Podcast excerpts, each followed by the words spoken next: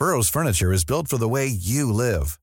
From ensuring easy assembly and disassembly to honoring highly requested new colors for their award-winning seating, they always have their customers in mind. Their modular seating is made out of durable materials to last and grow with you.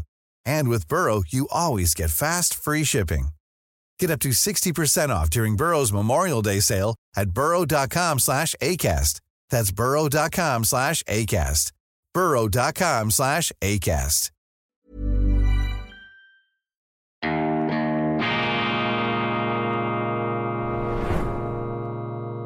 Diese Ausgabe von Weltwoche Daily wird Ihnen präsentiert von Kibun, dem Schweizer Pionier für gesundes Gehen und Stehen. Grüezi miteinander, ganz herzlich willkommen und einen wunderschönen guten Morgen, meine sehr verehrten Damen und Herren, liebe Freunde aus nah und fern. Ich begrüße Sie zurück hier im Institut für fortgeschrittene Gegenwartskunde und angewandte konservative Studien, Ihr lächelndes Bollwerk gegen den Wahnsinn unserer Zeit. Ich begrüße Sie zur schweizerischen und internationalen Ausgabe von Weltwoche Daily, die andere Sicht, unabhängig, kritisch, gut gelaunt am Dienstag, dem 9. Mai 2023. Die Einseitigkeit ist die größte Gefahr für das klare Denken, für den Journalismus und für die Demokratie. Einseitigkeit ist Gift, meine Damen und Herren. Denn wenn Sie einseitig reden, dann entscheiden Sie einseitig und einseitige Entscheidungen sind notwendigerweise immer schlecht. Und das ist das ganz große Problem heute äh, der Journalisten, äh, des Medienbetriebs, seine Einseitigkeit, seine militante, auch intolerante Einseitigkeit. Die Welt ist nie einseitig, die Welt ist vielseitig und man kann alles nur verstehen aus sich und aus seinem Gegenteil heraus. Das sind die Erkenntnisse der deutschen Philosophie des 19. Jahrhunderts. Das Wahre ist das Ganze, sagte der berühmte Philosoph Hegel in Berlin. Das Wahre ist das Ganze und das läuft eben auf die Forderung hinaus, die Welt immer im Ganzen verstehen ähm, zu wollen, beziehungsweise sich wenigstens darum zu bemühen, die immer wieder verlockende und verführerische Einseitigkeit zu durchbrechen. Und die Einseitigkeit ist natürlich das, was den Menschen besonders anzieht. Denn Menschen sind Herdentiere. Es ist natürlich bequemer, einfach das nachzubeten, was die anderen schon gesagt haben. Wenn du etwas anderes sagst, dann fällst du auf. Ja, dann wird das ähm, unbequem, dann wird das ähm, unter Umständen auch unangenehm. Denn äh, die äh, Gruppe, die Herde, ist natürlich verunsichert, wenn da plötzlich einer rausschert, auf der anderen Seite ist dann natürlich auch der, der ausschert, wenn ihm die Herde die Liebe entzieht, ebenfalls verunsichert. Und so ist eben der Herdentrieb das am Schluss bequemste, aber eben auch wieder bedrohlichste, denn wenn sie immer in der Herde sind, dann entsteht ja nichts Neues und dann rennt eben die Herde auch gemeinsam immer mal wieder über die Klippe. Also Vielseitigkeit ist wichtig und die Einseitigkeit ist Gift, die Einseitigkeit ist gefährlich. Und ähm, der größte Etikettenschwindel der heutigen Zeit findet ja statt unter dem Begriff Diversität. Diversity, Vielfalt. Dort, wo aber Diversity draufsteht, ist ja Konformität, ist Einfalt drin, ist Gleichförmigkeit drin. Passen Sie auf, wenn das Wort Diversity kommt. Das Gegenteil findet dann statt als das, was in diesem Wort eigentlich bezeichnet wird. Eine Orwellsche Situation, Orwell 1984. Ja, das ist eben dieser Newspeak, wo die Worte, die man verwendet, auch das Prinzip das Gegenteil von dem meinen, was sie eigentlich heißen. Das ist die heutige Situation. Korrigendum, die Wiege der Eidgenossenschaft. Ich habe das Gemälde im Nationalratssaal gestern erwähnt, auf dem Bürgenstock mit Blick auf den wunderschönen Vierwaldstätter See. Ich habe gesagt, das ist die Wiege der Eidgenossenschaft und erinnert an das Bild im Nationalratssaal. Sie haben mich völlig zu Recht darauf hingewiesen, dass das Bild im Nationalratssaal, hier ein Wikipedia-Nachdruck, dass äh, dieses Bild natürlich nicht vom Bürgenstock herab gemalt ist, sondern vom Seelisberg mit Blick auf die Rütliwiese, die großartige Rütliwiese.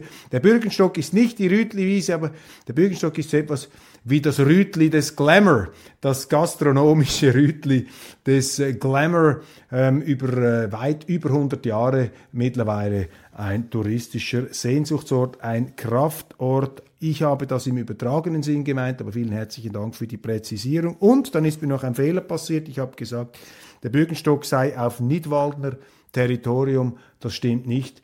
Der Bürgenstock ist eine Luzerner Enklave. Wusste ich gar nicht. Vielen herzlichen Dank. Der Wahnsinn unserer Zeit, ein Beispiel flattert mir auf den Schreibtisch, ein Beispiel aus Deutschland, aber wiegen Sie sich nicht in falscher Sicherheit, meine Damen und Herren, das könnte sich auch bei uns epidemisch fortpflanzen und ich bin sicher, dieser Wahnsinn, dieser Gender-Wahnsinn ist auch bei uns auf dem Vormarsch. Ich habe einen Brief der katholischen Kindertagesstätte St. Hubertus. Das könnte in Köln sein, das könnte aber auch in Süddeutschland sein, es könnte auch in der Schweiz sein. Aber das ist die katholische Kindertagesstätte St. Hubertus. Und das, was Sie hier gleich äh, hören werden, ist für mich ein faszinierendes Beispiel, wo man nicht weiß, ist das jetzt zum Schreien, zum Heulen oder ist das zum Lachen? Ist das eine Satire? Ist das eine Komödie?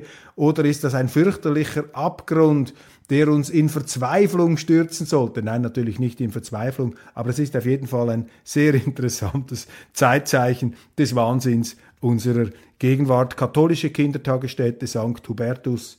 Genderwahn ist das Stichwort. Liebe Eltern, schon bald stehen der Mutter- und der Vatertag vor der Tür. Entgegen den letzten Jahren haben wir in unserer gemeinsamen Teamsitzung beschlossen, kollektiv, ab diesem Jahr keine Geschenke mehr mit ihren Kindern zu gestalten. Keine Geschenke zum Vater, Muttertag mit ihren Kindern gestalten. Warum nicht? In der heutigen Zeit, in der die Diversität, da haben Sie dieses Wort, da geht mir gleich das Sackmesser in der Hose auf, in der die Diversität einen immer höheren Stellenwert erhält, ich füge hinzu, und die wahre Vielfalt immer mehr abnimmt, möchten wir diese, die Diversität vorleben und keinen Menschen ausschließen. Was sind das doch für vorbildliche Menschen an dieser katholischen Kindertagesstätte St. Hubertus? Da geht mir gleich das Herz auf. Wir möchten also keinen Menschen ausschließen. Oft werden an Muttertag und Vatertag stereotypische Geschenke angefertigt, wie zum Beispiel Blumen für die Mutter. Also das geht gar nicht, meine Damen und Herren, dass man einer Frau zum Muttertag Blumen schenkt. Ein stereotypisches Geschenk, streng verboten. Oder Werkzeuge für den Vater. Werkzeuge für den Vater. Ich weiß nicht, ob es in meiner Jugend den Vatertag überhaupt schon gab, aber ich kann mich nicht erinnern, meinem Vater jemals, weder zum Geburtstag noch zu Weihnachten, ein Werkzeug geschenkt, zum Beispiel ein Hammer oder ein Pressluftbohrer. Ich kann mich erinnern, dass ich meinem Vater einmal einen Fußspray geschenkt habe. Dieses Geschenk ist allerdings nicht besonders gut angekommen, wird nicht zur Nachahmung empfohlen. Aber auf jeden Fall keine stereotypischen Geschenke, wobei Fußspray würde ja ähm, jetzt ähm, sozusagen nach geschlechtsneutral ähm, Irritationen auslösen. So gesehen fällt das vielleicht nicht unter diese Kategorie. Dies ist vielleicht für viele Mütter und Väter eine tolle Geste, wenn sie Blumen oder Werkzeuge bekommen, schließt aber einen Teil der Gesellschaft aus und ist nicht individuell für alle Menschen. Also auch sprachlich ähm, etwas gewöhnungsbedürftig, was hier die Lehrbeauftragten formulieren. Außerdem, und jetzt kommt die eigentliche Begründung, außerdem ist die Konstellation Mutter, Vater, Kind nicht mehr die Norm in heutigen Familien. Weil das nicht mehr die Norm ist, angeblich darf man eben auch keine Geschenke mehr schenken, die stereotypisch an diese Norm, die es gar nicht mehr gibt, erinnern können. Das heißt, die klassische Familie Vater, Mutter, Kind muss gestrichen werden, muss gecancelt werden. Deshalb müssen auch die entsprechenden Geschenke gecancelt werden, weil alles, was eben dieser Konstellation geschenkweise sozusagen eine Art Realitätsgehalt verleihen könnte, diese Geschenke sind eben nicht mehr erlaubt, weil die Norm nicht mehr existieren darf oder eben nicht mehr existiert, wie das diese katholischen Kinderbeauftragten der Kindertagesstätte St. Hubertus hier formulieren. Ein Vatertagsgeschenk ohne Vater in der Familie ist nicht nur ohne Wert, nein, nein, jetzt kommt's, sondern kann die Identität nicht etwa des Vaters, sondern des Kindes in Frage stellen. Wenn es also ein Kind anstelle eines Vaters und einer Mutter zwei Frauen als Erziehungsberechtigte hat, wobei eine Frau dann die Rolle des Vaters übernimmt. Und dann schenkt dieses Kind dieser Frau, die eigentlich die Rolle des Mannes übernimmt, beziehungsweise dieser Mutter, die aber nicht die leibliche Mutter ist, schenkt sie der ein Werkzeug, dann kann das die Identität nicht etwa der Mutter bzw. der Frau, die die männliche Rolle spielt, gefährden, sondern die Identität des Kindes. Das habe ich jetzt nicht verstanden, aber ich bin sicher, es gibt einen psychologischen Theoretiker, der kann Ihnen ganz genau sagen, worum es hier geht. Also die Identität des Kindes wird in Frage gestellt, wenn es zum Beispiel Blumen schenkt einem Vater, der anstelle der Mutter in der erziehungsberechtigten Konstellation außerhalb der Norm die Familie bildet. So verstehe ich das.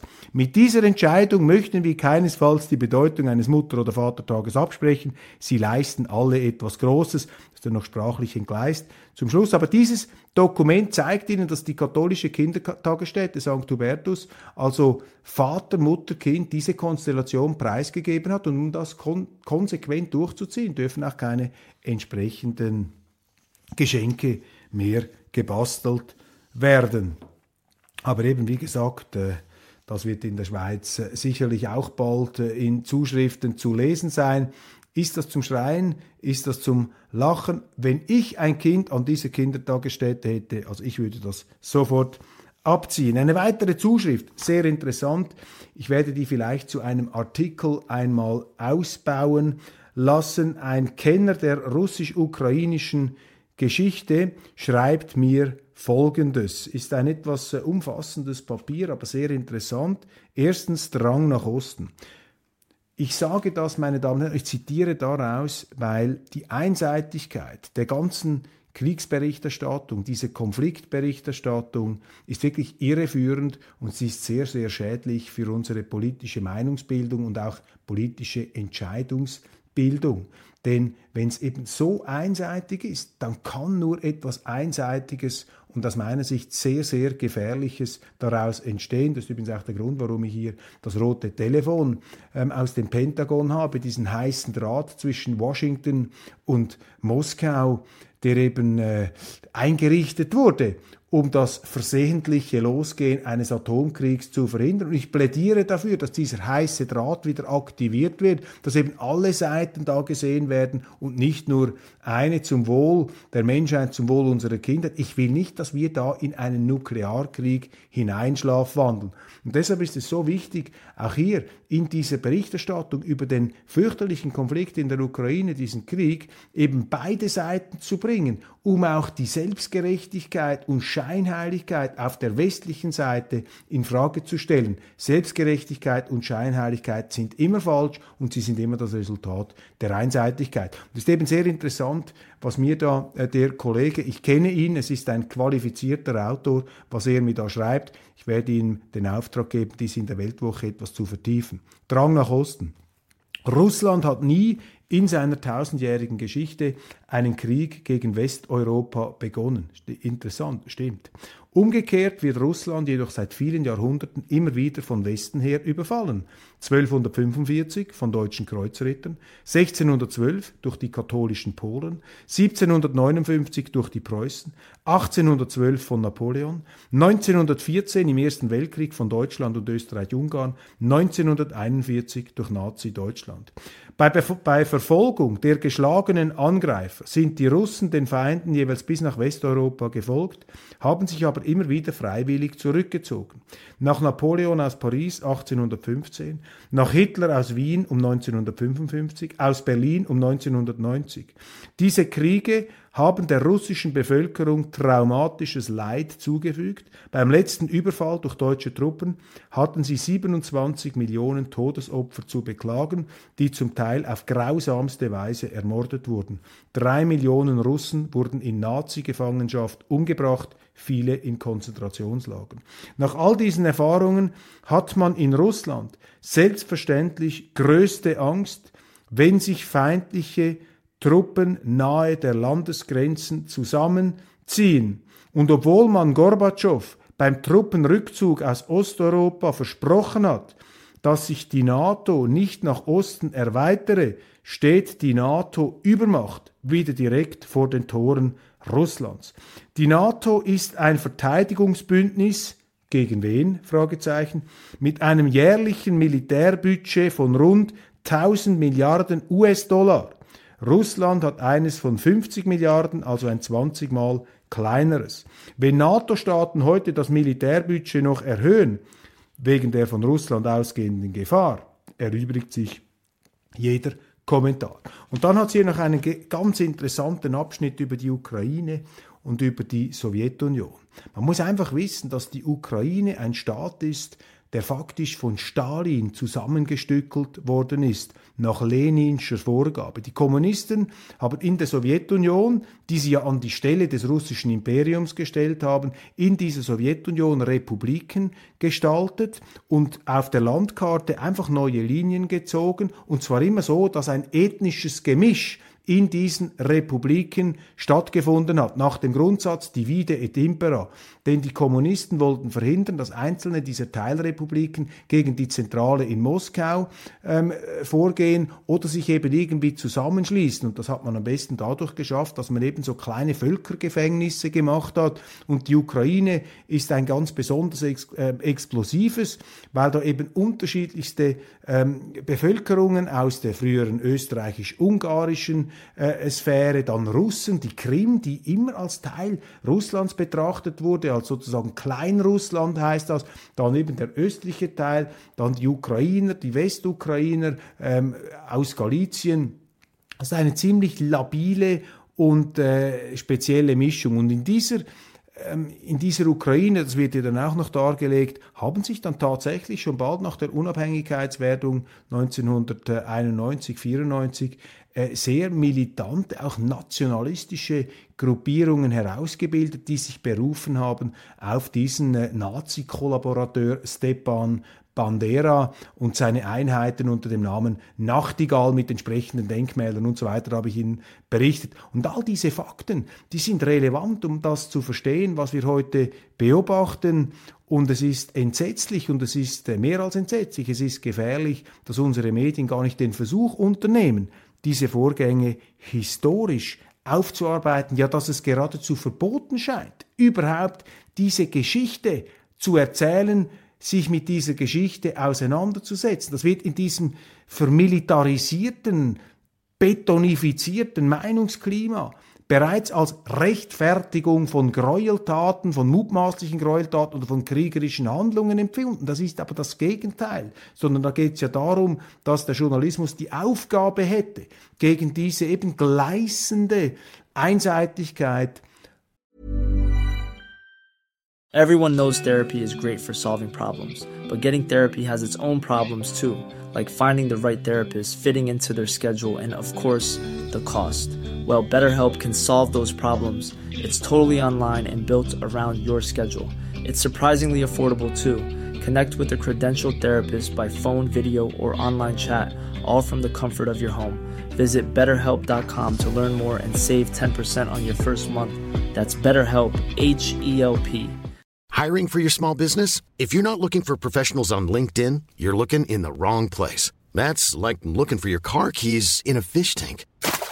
LinkedIn helps you hire professionals you can't find anywhere else, even those who aren't actively searching for a new job but might be open to the perfect role. In a given month, over 70% of LinkedIn users don't even visit other leading job sites. So start looking in the right place. With LinkedIn, you can hire professionals like a professional. Post your free job on linkedin.com slash people today.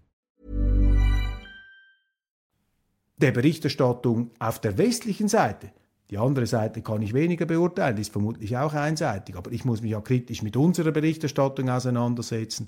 Ähm, diese gleißende Einseitigkeit ist eben sehr, sehr gefährlich und dem ähm, wirken solche Schriften und Analysen entgegen. Ich werde also den Autor, den ich kenne, äh, darum bitten, das etwas ausführlicher für die Weltwoche darzulegen. Kommen wir zu den Nachrichten. Sehr interessant, apropos Einseitigkeit, Sie lesen nichts Nichts über Hunter Biden, den Präsidentensohn. In den USA ganz intensive Berichterstattung. Hunter Biden steht vor Gericht wegen einer Vaterschaftsklage. Es geht um Alimente. Er hat gezeugt, ein Kind, eine Tochter, unehelich, mittlerweile fünf Jahre alt, mit einer Stripperin. Und jetzt äh, klagt diese Frau äh, den Präsidentensohn an. Es geht um die Zahlung seiner äh, Vaterschaftsbeiträge, die er da machen muss. Und das Gericht, und das ist das Brisante, das Gericht möchte nun die Vermögensverhältnisse von Hunter Biden eruieren. Und äh, da untersuchen sie jetzt eben die geschäftlichen Verwicklungen von Hunter Biden in der Ukraine und auch in China. Dort hat er Geschäfte gemacht im Schlepptau seines Vaters, damals Vizepräsident der Vereinigten Staaten. Das ist das sogenannte Biden-Gate mit diesem Computer. Wir haben darüber berichtet. Urs Gehriger hat hier diese Daten, diese Fakten ausgewertet. Urs Gehriger übrigens auch einer, äh, wenn nicht der einzige Auslandsjournalist im deutschsprachigen Raum Europas, der diesen Fall aufgearbeitet hat und dran geblieben ist in der Weltwoche. Also wir berichten darüber, alle anderen blenden das ähm, aus. Und dieses Gericht ähm, versucht nun wirklich herauszufinden, wie reich Hunter Biden ist und wie viel Geld er da kassiert hat in der Ukraine und in China. Und in der Ukraine hat ja der Vater von ähm, Hunter Biden, Joe Biden, damals Vizepräsident, auf die Entlassung des damaligen Generalstaatsanwalts hingewirkt, weil dieser untersucht hat, die Firma, bei der Hunter Biden beschäftigt war, eine Energiefirma, ohne jede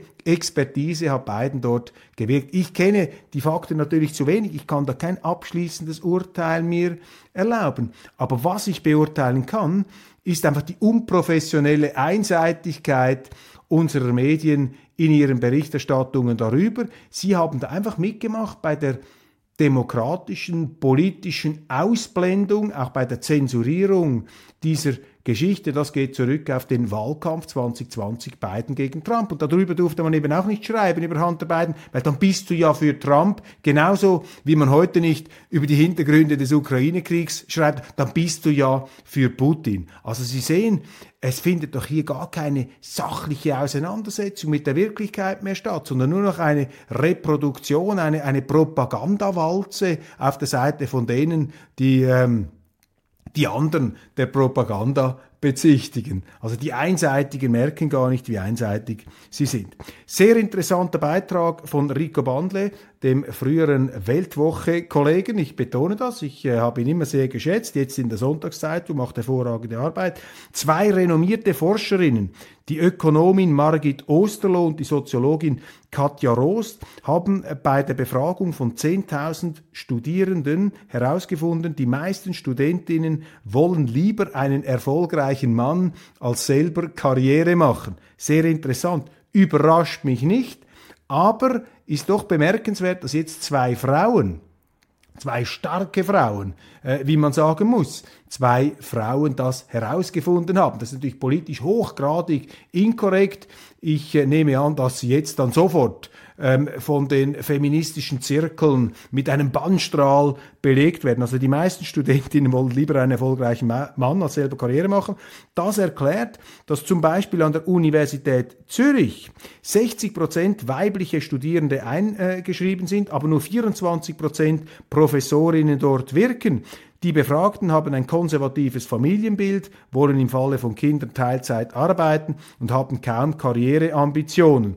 Daraus schließen die Ökonomin Margit Osterloh und die Soziologin Katja Rost, Rost Entschuldigung, der Ruf nach Frauenquoten sei nicht sinnvoll, diese würden faktisch zur Diskriminierung der Männer führen. Eine sehr interessante Story äh, aus der Sonntagspresse, die muss man unbedingt hier nachtragen. Parlament außer Rand und Band. Der Nationalrat winkt ein populistisches Bonusverbot für systemrelevante Banken durch. Also Bonusverbot, das heißt, die Fixbezüge werden dann einfach erhöht so wie das zum Beispiel der Verwaltungsrat der Credit Suisse getan hat, nach entsprechenden ähm, Verfügungen und zu diesen Erhöhungen der Fixbezüge haben dann die Aktionäre auch nichts zu sagen. Also das ist jetzt etwas, was überhaupt nichts bringt, reiner Populismus. Der Nationalrat will auch die Eigenkapitalquote von 15 Prozent bei den Banken. Dann wäre, nach Auffassung von Fachleuten, ein Bankensterben und ein weiterer Niedergang des Schweizer Finanzplatzes garantiert. Ein abwegiger, ein um das hässliche Wort zu verwenden, ein idiotischer Vorstoß ist ebenfalls lanciert worden für einen zweiten Nationalfeiertag am 16. September. Da geht es dann um die Würdigung der modernen Bundesverfassung von 1848. Aber der Sinn dahinter ist natürlich, es geht darum, die Schweiz von ihren Wurzeln abzuschneiden. Das kommt von der linken Seite, die möchten eben nicht 1291, Rütliwiese, das ist äh, die Bekräftigung der Unabhängigkeit, 1848 wäre es auch die moderne Bundesverfassung, auch Unabhängigkeit, aber das wird jetzt alles umgedeutet zu einer Art ähm, EU-Beitritts-Bundesverfassung, bevor es die EU überhaupt gegeben hat. Also man möchte das hier modernisieren, eine Art ähm, geschichtspolitischen Teppich legen für die Preisgabe der Schweiz. Kostet übrigens laut NZZ rund 600 Millionen Franken, wenn man da einen zweiten Nationalfeiertag installieren würde. Jetzt müssen wir hoffen auf den vernünftigeren Ständerat, dass er all das umkippt, weil der Nationalrat hat das entsprechend abgesegnet. Es ist Wahljahr, alle spinnen, auch äh, die Leute aus der eigenen Fraktion trauen sich nicht so recht äh, zu den Grundsätzen zu stehen. Neutralität mit allen Reden kein Moralismus, zum Beispiel im Verhältnis zu den Chinesen. Ja, da muss die SVP schon aufpassen, dass sie sich da von diesen ähm, Agitatoren des Zeitgeists nicht weichklopfen lässt. Die Freisinnig-Demokratische Partei, die FDP, empfiehlt die Ja-Parole zum sogenannten Klimaschutzgesetz. Präsident Thierry Burkhardt stimmte im Parlament dagegen. Jetzt hat er eine fulminante Unterstützungsrede. Das Ja ist für die FDP verheerend denn das neue Gesetz ist so unliberal wie möglich. Nur Christian Wasserfallen, FDP-Nationalrat, wehrte sich gegen die Mitte-Links-Konstellation, gegen diesen Mitte-Links-Kompromiss, wie er es richtig nennt. Burkhardt griff statt die Linken mich an. Er ist für Waffen, volle Westbindung, Einschränkung der Neutralität, NATO-Annäherung und trägt jetzt dieses teure, unnütze Klimagesetz mit. Die SP-Nationalrätin Tamara Funicello wollte als Hauptrednerin des 1. Mai in Zürich partout nicht über schwere Ausschreitungen der linksextremen reden, als sie von Medien entsprechend angefragt wurde. Das sei nicht das, sagte sie, was ihr wichtig sei. Stellen Sie sich einmal vor, ein rechtsextremer Mob würde durch die Straßen ziehen, Läden zerstören, Polizisten physisch angreifen und deren Verbrennen mit Molotow-Geschossen in Kauf nehmen. Es gäbe extreme mediale und politische Reaktionen und kein bürgerlicher Politiker käme damit durch, wenn er einfach sagen würde, ja, das ist mir nicht so wichtig, das ist uninteressant. Das ist eben die Komplizenschaft der Medien mit diesen linken Extremisten. Tamedia-Zeitungen, die Norm ist interessant, Tagesanzeiger und so weiter. Die Norweger verlassen ihr Land, vor allem Reiche, weil Steuern derart ansteigen. Oslo kann nichts machen, Schweizer Anwälte mischen mit. Der Steuersatz in Schwyz oder Nidwalden sei zehnmal niedriger. Norwegen rupft vor allem die Vermögenden massiv. Jetzt äh, erfolgt eine Abstimmung mit den Füßen. Den Norwegern gefällt es in der Schweiz, auch wegen der Natur. Sie investieren hier in neue Technologien. Also die Norweger, die Wikinger, sie seien herzlichst willkommen. Wahlen in der Türkei am 14. Mai. Es könnte eine Überraschung drin liegen, meine Damen und Herren, eine Abwahl von Präsident Erdogan nach einer 20-jährigen Herrschaft erscheint zumindest als denkbar. Erdogan kontrolliert zwar die türkischen Medien, nicht aber die immer wichtigeren sozialen Medien. Er hat sich durch seine Postenvergabe die Bevorzugung parteinaher Unternehmen und beim wenig souveränen Management der Erdbebenkatastrophe nicht sehr beliebt gemacht. Zudem nimmt die Kaufkraft massiv ab. Das Wahlverhalten der Auslandtürken ist entscheidend, vor allem allem jener in Deutschland. Der Ökonom Kemal Kilic Daroglu hat Chancen, nennt Erdogan einen Tyrannen, will den Straftatbestand der Präsidentenbeleidigung abschaffen. Die Türkei ein hochinteressantes Land, meine Damen und Herren. Und ich habe den Aufstieg Erdogans immer etwas anders gedeutet als äh, die Medien hier in der Schweiz. Erdogan ist ja auch mit einer starken religiösen Bewegung sozusagen an der Macht ähm, geblieben.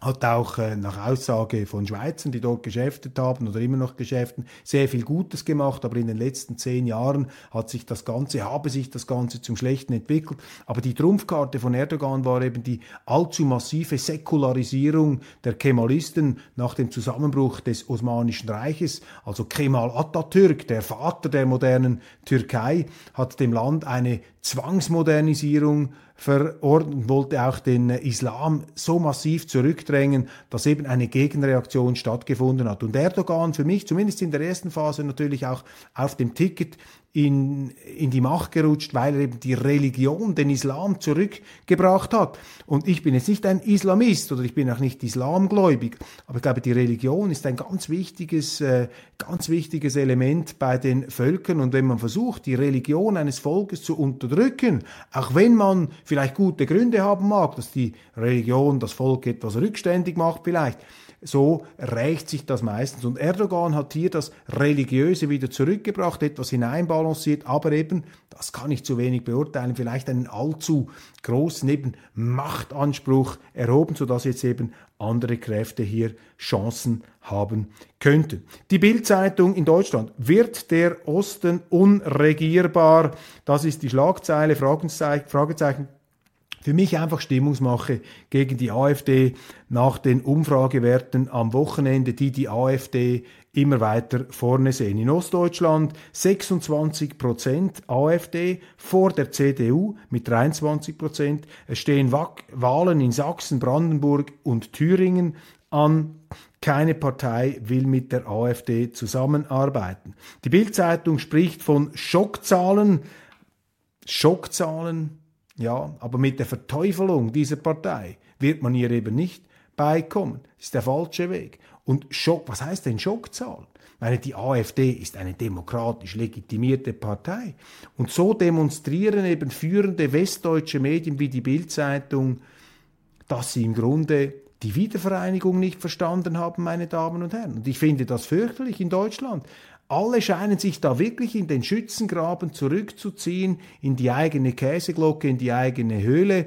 Und ich interpretiere das immer so, ja, Deutschland ist eben eine noch relativ junge Demokratie. Da haben offensichtlich die Etablierten, und damit scheinen sie auch durchzukommen, irgendwie Mühe mit aufstrebender Konkurrenz und dem demokratischen Wettbewerb. Also diese Verteufelung da wird man nicht vorankommen und damit wird man auch die Umfragezahlen und dann die Wahlergebnisse der AfD nicht ähm, vermindern können. Man muss eine Partei und ihre Politik widerlegen können. Und wenn sie zu solchen Verteufelungen greifen, ist das natürlich immer nach Ausdruck der Tatsache, dass sie keine Argumente haben, dass sie sie eben nicht widerlegen können, dass sie ihren Argumenten nicht beikommen und dann werden die Vorwürfe und die Anschwärzungen immer schriller, immer extremer, bis sie niemand mehr glaubt. Kanzler Olaf Scholz will abschieben. Beim Flüchtlingsgipfel wird eine härtere Gangart gefordert, mehr Polizeidurchgriff, längere Abschiebehaft, direkte Rückführung. Es wird gemäß Tageszeitung Die Welt ein großer Streit ums Geld zwischen Ländern und Bund geben, ein unwürdiges Hin und Her, statt das Problem der illegalen Zuwanderung an der Wurzel zu packen und konsequent auszuschaffen. Ganz wichtig, Migrationsprobleme können sie nur an der eigenen Landesgrenze lösen, nicht in diesem kollektiven Schwurbelverbund namens EU, wo alle für alles verantwortlich sind und niemand für etwas. Migrationsprobleme können sie nur an der Grenze lösen, indem sie konsequent nicht hereinlassen, was nicht hineingehört, oder eben, wenn es dann doch reingekommen ist, dass sie es wieder ausschaffen. Ja, das ist eine Industrie, die Schlepperindustrie. Es kommen ja nicht die Ärmsten nach Europa, sondern es kommen die, die findigsten, die frechsten, auch die, die das Geld hatten, um sich eine derartige ähm, Schlepperfahrt ähm, äh, leisten zu können. Und wie können Sie eine Industrie stoppen? Ja, indem Sie die Kunden wegnehmen. Wie nehmen Sie den Schleppern die Kunden weg? Ja, indem Sie all die, die ins Land kommen, irregulär, nicht legal, keinen ähm, Migrations- bzw. keinen Asylanspruch haben, indem Sie die ganz konsequent zurückschaffen. Das wird sich herumsprechen, da werden die sagen, ja, das lohnt sich ja gar nicht, das sind falsche äh, Versprechungen dieser Schlepperbanden, äh, die uns da äh, das äh, Blaue vom Himmel herablügen, sagen, wir bringen euch nach Deutschland, aber faktisch ist, wir zahlen 10.000 oder 15.000 Franken und werden dann sofort wieder zurückgeschafft. So unterbinden sie eine Industrie. Aber wenn natürlich faktisch jeder bleiben kann, der einfach ins Land kommt und das Wort Asyl ausspricht, dann haben sie fürchterliche Missstände, haben sie ein fürchterliches Chaos im Asylbereich mit allen toxischen Folgewirkungen vor allem auch Fremdenhass, weil die Leute machen da nicht mit, wenn die Rechte, wenn die, die, die Gesetze dermaßen missbraucht werden und ihre Durchsetzung von den Behörden nicht mehr gewährleistet wird. Das ist ja der Grund. Aber die Behörden kritisieren ja dann die, die Kritik üben an den Behörden. Das sind dann eben die Nazis, das sind äh, die Rechtsextremen, die mag es ja geben und die haben dann auch Zulauf, wenn sie durch eine falsche Politik so etwas machen. Aber richtiger wäre es eben, die Sache zu analysieren. Das Wahre ist das Ganze und nicht das Einseitige. Also man kommt immer wieder aufs Gleiche, meine Damen und Herren. Und äh, das ist äh, diese. Ah nein, halt, ich habe hier noch eine interessante Nachricht. Der ukrainische Geheimdienstchef Kirilo Budanov, den der Tagesanzeiger äh, vor ein paar Tagen, die Schweizerische Tageszeitung, in den höchsten Tönen gelobt hat. Dieser Kirilo Budanov wird zitiert mit dem Satz, wir töten Russen überall auf der Welt. Wir töten Russen überall auf der Welt. Dies nach dem Anschlag auf den russischen Schriftsteller ähm, Prilapin, dem äh, nicht der Schriftsteller zum Glück, aber äh, zum Unglück sein Fahrer, übrigens ein Ukrainer, zum Opfer gefallen ist.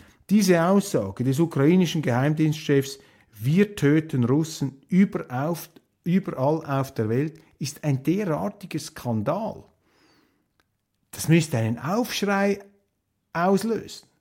Denn wir finanzieren das. Wir zahlen denen, wir liefern denen Waffen, also wir Schweizer nicht, aber die Deutschen liefern das, wir beteiligen uns an Sanktionen. Ich meine, das ist doch einfach der nackte Wahnsinn hier. Da muss man sich zurückziehen. Stell dir vor, es ist Stellvertreterkrieg und keiner macht mit. Frieden in Europa. Meine Damen und Herren, ich habe geschlossen. Vielen Dank für die Aufmerksamkeit. Ich freue mich, wenn Sie morgen wieder dabei sind bei Weltwoche Daily, die andere Sicht.